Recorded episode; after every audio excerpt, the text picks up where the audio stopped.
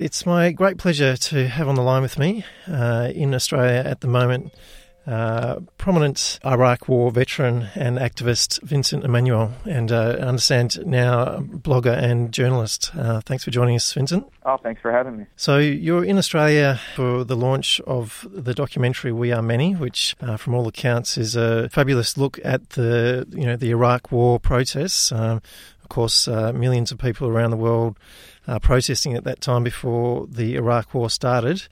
Now, obviously, uh, a starting point has to be in, in my conversation with you, uh, obviously, very closely connected. Uh, the events over the weekend in Paris. We have uh, already today uh, some some strikes uh, from France into into Syria.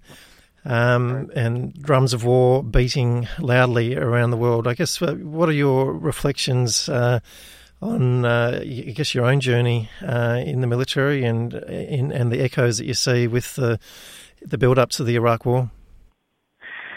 Well, 9/11 changed things in the United States. Um, you know, I mean, I was a senior in high school when 9/11 took place, so I was in 12th grade. And you know, I looking back when it's happening, you don't. I, I think as at that age, at least me and the sort of political consciousness I had at that time, I really had a hard time envisioning or imagining what the world was going to look like as a result.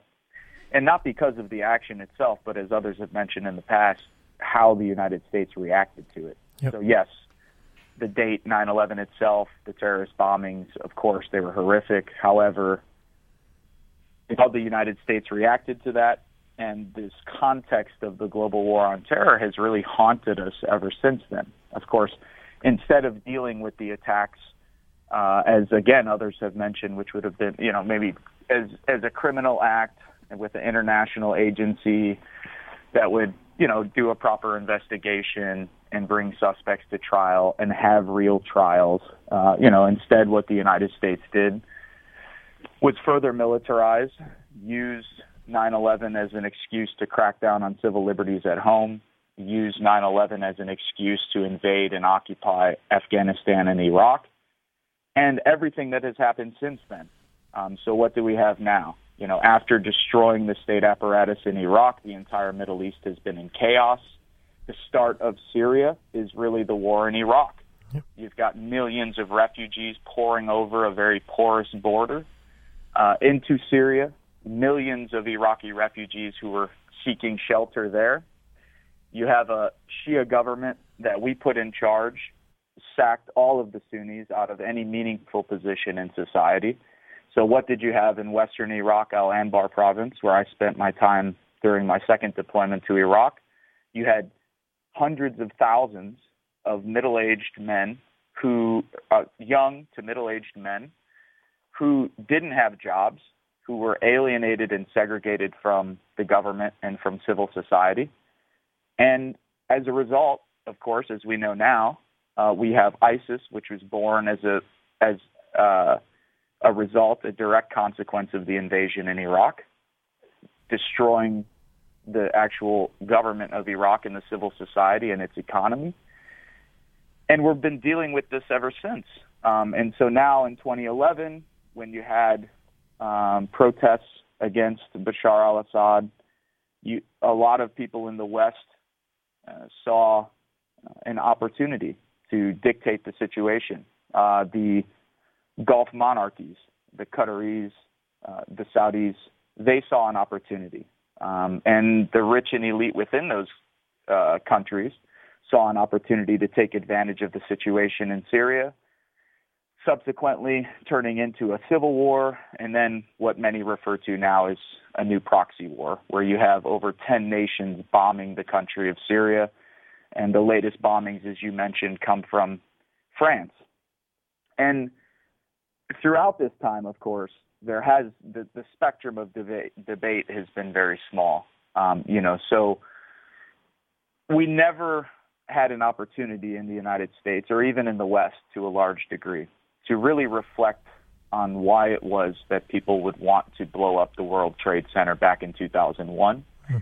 And we're not having an honest conversation now about why people, particularly young Muslim men, would have a beef with the government of France and with the people of France. Now, that's not to justify the actions in Paris. That's not to justify the actions on 9 11.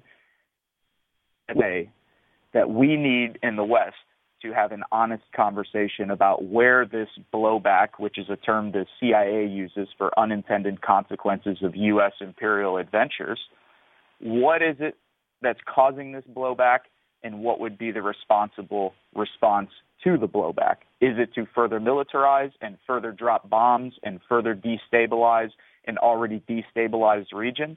Um, you know, I think it's hard for people in the West to also understand that since 9 11, we're not just talking about the government of Iraq being in chaos and the society of Iraq destroyed. We're talking about Afghanistan being destroyed. What was always considered sort of the good war or the justified war in the West has been an absolute disaster for the Afghans.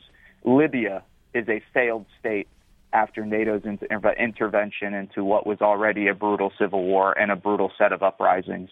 So, because of NATO's bombings, because of the West's incompetence, now we have a failed state in Iraq, a failed state in Libya, a failed state in Afghanistan, and now a failed state in Syria, not to mention a failed state in Yemen, a country that's borne the brunt of not only sectarian violence, but also Obama's drone program. And so this is the result. I mean, to, to, to put it very bluntly, I, I don't know what people in the West should expect. Um, was I the least bit surprised when this took place in Paris? No, I wasn't the least bit surprised. Was I concerned? Of course. I have Parisian friends, I have Muslim friends, and I have Parisian Muslim friends. Um, so, I, you know, there's plenty of reason to be freaked out and shocked and etc. But you know, as many people have pointed out over the last few days, some lives are worth more than others. Yeah. You know, when 3,000 Americans die, it's a huge deal. When a couple hundred Brits die or a couple dozen Brits die, uh, as a result of the uh, uh, the tunnel bombings in London. Yeah. It's a big deal. Uh, same thing when Parisians die, but it's not the same when two days before Paris there was a major explosion and bombing in Beirut, the largest they've seen in decades. Uh, that wasn't reported on at length in the West. Yeah. And when over 230 Russians were killed on a Russian airliner, people didn't care. Yeah. Uh, in the West, it wasn't talked about with the same vigor and with the same sense of emotion as the over 150 or whatever it is now 160 people who have been murdered because of the attacks in Paris. So I think there's a few things we need to you know these events point out a lot about our society. Number one, whose lives matter and who whose don't, and number two, um, perpetuating the same cycle of violence that led to 9/11 and that led to the last 14 years of destruction and death and chaos in the Middle East and North Africa. Uh, we haven't had an honest reflection or an honest debate and discussion about why that takes place and what a proper response would be. Instead, uh, the West has further militarized, further dropped bombs, uh, further sought to destabilize regimes, uh, and continues to meddle in every and any conflict that takes place uh, throughout the world, but particularly as we're talking about in the Middle East and North Africa. Yeah. Vince, you, you mentioned there you, are not surprised uh, at the events in, in Paris on the weekend. Um, are you surprised? Uh, it doesn't sound like you, you will be surprised at uh, you know at the response from the French government, and I guess the the, the, the beating of uh, drums for uh, you know across you know, across various governments. Um, you know, Obama being criticised for being too soft. Um, you know, how's how's this all going to play out? I mean, and I guess maybe connect this, uh, of course, to you know the fact that we had uh, all those millions of people protesting immediately before the Iraq War, and you know, I, guess um, you know, what's your comment about? Uh, uh, what we can do about it. I mean, getting that many people on the on the streets again, um, it, how much uh, effect did that have, have last time? Uh, you know, what what do people of, of conscience do in this moment? Well, to answer your first question, no, I wasn't surprised at the reaction to it. And you know, what's interesting here, and what is quite scary, and what we should all keep in mind, is that Obama for his many faults and, and crazy policies, and I've criticized him as much, I would like to think, as anyone else. I mean, I can only think of people like Paul Street and a few others who've been even more harsh and critical of him, and rightfully so, and correctly so. Um, but what I will say is, you know, in the light of the 2016 U.S. presidential elections, you know, what we're starting to see and, you know, as some commentators have recently pointed out, is that an entire segment of the U.S. political society, and particularly the Republican Party, is completely off the rails when it comes to foreign policy issues. So they were against Obama's uh, deal with Iran. What was the option? The option, the only alternative to that, as other people have pointed out, uh, was war.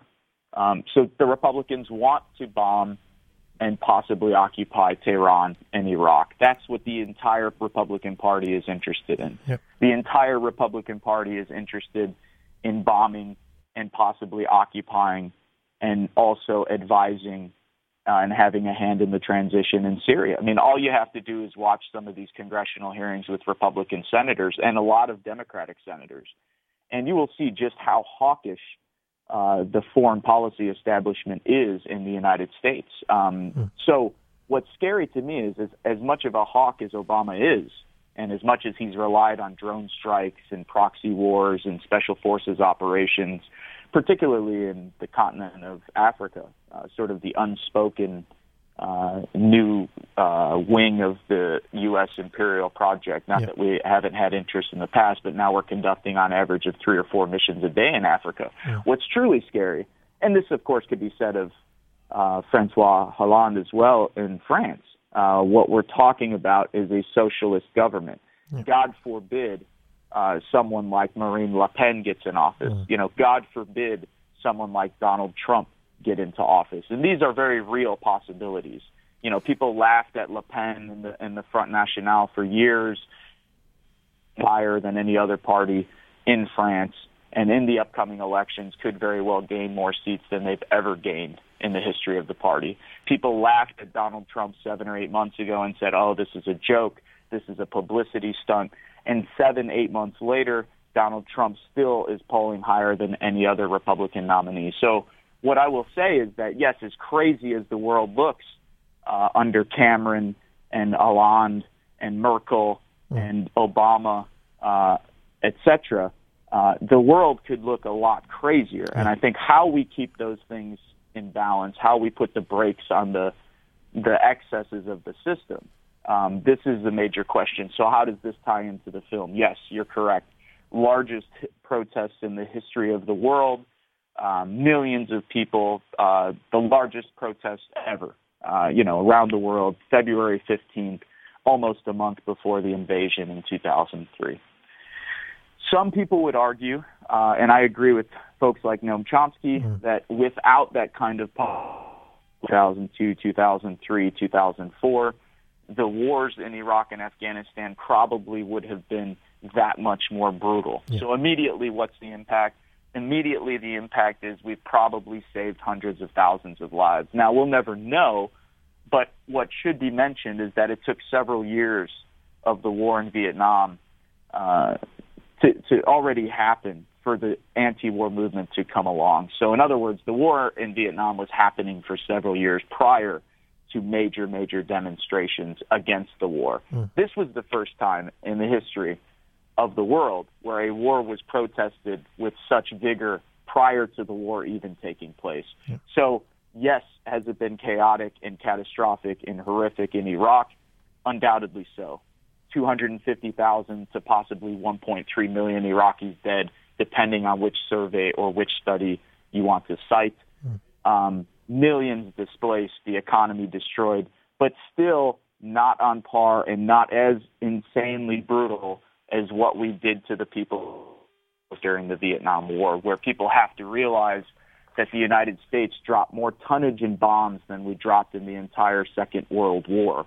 Uh, we absolutely devastated the people of Vietnam, killing now what historians assume is upwards of 4 million Vietnamese, um, displacing many, many millions more, and toxifying the countryside uh, and the water supply and the ecosystem with Agent Orange and various other chemicals that we were dropping illegally from bombers.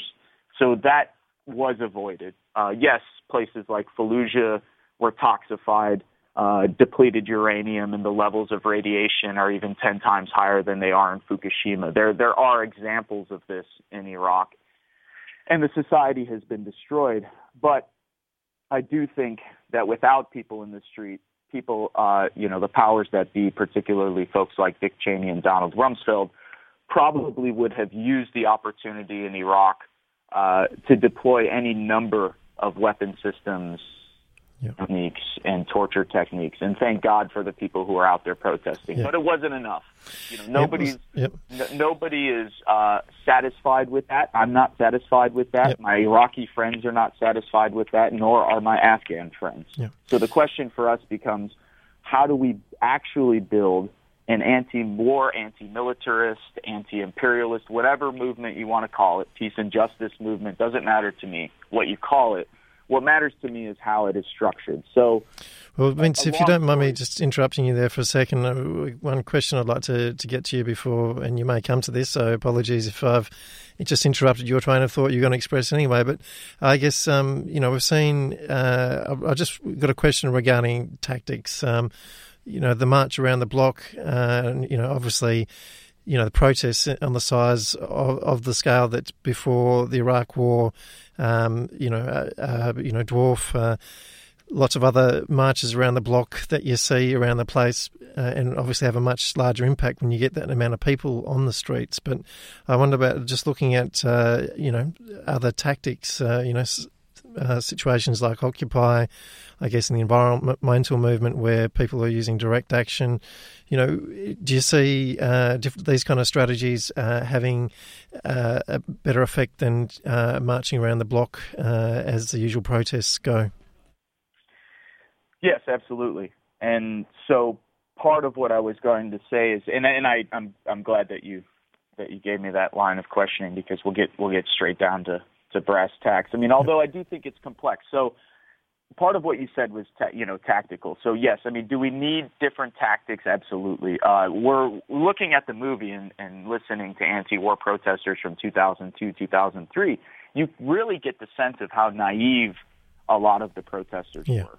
Uh, I, I, was one of those naive protesters. I'll say. Can, you know, you continually hear people saying my God, if we just show up one more day like this, you know, they're going to see the the the the wrongs in their ways, and and they're going to, you know, somehow we're going to morally change their minds and mm. all of this other stuff. I mean, for me, it boils down to power. Do you have political power, and do you have a vision or an alternative? You know, mm. part of what was the problem. I'll speak particularly for the U.S. context we had people who were opposed to the Iraq war for any number of reasons. We had people, we had liberals who were opposed to the war primarily because it was a Republican war. Mm. We had uh, legal types and constitutional types, people who were specifically interested in international law and the U.S. Constitution, who were very opposed to the war because it was illegal.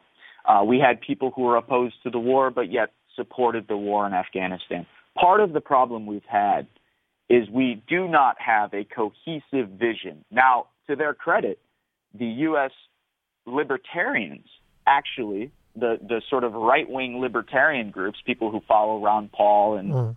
uh, you know, so on, actually have had a more coherent and substantial critique of U.S. empire than the left has had, at least in my time being active. They have been very clear from the beginning mm. that we must oppose any and all U.S. military interventions abroad because, number one, either A, they are used as a front for neo-colonial interests, or mm-hmm. two, even if the powers that be in the U.S. are genuinely concerned with, say, humanitarian intervention or stopping the brutalities of a uh, specially selected dictator that we used to support but now oppose, um, even if that's the case, it always turns out to be a disaster. Whereas my progressive friends in the United States, and I saw this under Obama, mm. supported NATO's intervention in Libya. Why are these hawkish people? Mm. No. Uh, are these people who are beating the war drums uh, now in Syria and in Iran, or with regard to Iran? No. But these people were bamboozled or fooled into believing that somehow rockets and bombs from NATO are going to stop atrocities. What we never failed to do, in my opinion, as an anti war movement, was to have a coherent critique of U.S. empire, what it does, how the West operates, what NATO has been used for. Um, so that way, each time one of these crises come up, you know, we're left looking at it without trying to connect it to previous engagements and previous foreign policy decisions that the West has made. So the events come up in Libya and people say, oh my God, you know, look at all these people being slaughtered. We we have to do something. You know, it's this urge to always want to do something that has always been the problem. And so part of the issue we've had with the movement is not just a matter of tactics. In other words, yes, people should be engaging in civil disobedience. Yes, people should be engaging in direct actions. But what is the broader strategy? Uh, and what is it that we're trying to achieve? You know, so we're almost working backwards. Mm. You know, like we're trying to come up with tactics and uh, uh, to oppose different wars or fo- foreign policy decisions without first coming up with what that alternative vision is. What are the values on which our movement is based? What's the alternative vision we're fighting for? Then, what would be the strategy that we're looking? What would then be the strategy and tactics to achieve those stated objectives? I still, I mean, if you went to an anti-war event in the United States or even in Europe or in Australia, you're going to get sort of a hundred different perspectives depending on who you speak as to what it is we're trying to achieve. You know, are we simply trying to stop illegal wars? Or do we want to dismantle the military industrial complex? Do we want to dismantle the corporations uh, who make trillions, billions and billions and billions off of six trillion dollar wars? You know, do we want to dismantle ASIO? Uh, so, in the context of Australia, what are the major questions? What kind of relationship do Australians want to have with the United States? That military alignment uh, that cooperation militarily between our two countries. Um, do Australians want to significantly challenge that relationship? That to me is a much bigger question than do Australians want to be in Syria. Yep. First, yes, you know, of course we should address what's happening immediately. If we can have an impact on what's happening immediately, then yes, let's engage in more radical tactics. But what is the broader strategy? And who are we going to have to bring into the mix? It's yep. going to have to be the, the crowd that's standing up for refugees. Yep. It's going to have to be the environmental movement, the environmental movement understanding that militarism is one of the greatest causes of climate change and ecological devastation. It's going to have to be the labor movement, mm. you know, who can, who really has a lot of power when it comes to the military industrial complex. You, you know, they can shut down the means of production. They might not own the means of production, as our old communist and socialist friends would say, yeah. but they have the power to shut down those apparatuses. They have the power to stop the electricity. They have the power to shut off the water. They have the power to not build ships. They have the power to not deliver groceries.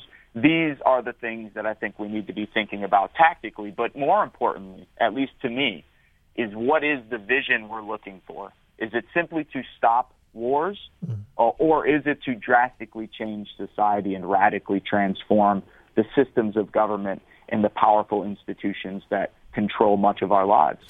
Vince, uh, that was fabulous, uh, tremendously coherent, and uh, I'm sure many of our listeners will have, uh, just in the course of uh, your words there, have had the military industrial complex uh, complex uh, sorted somewhat in their heads, I hope. So thank you so very much for that. And um, uh, we won't get the, the full uh, full interview on air, but uh, we'll have the definitely have the full interview on, on our website. So good on you, and thanks very much. Uh, maybe we'll get you over here to Perth one day. Oh, I would love to uh, come out there.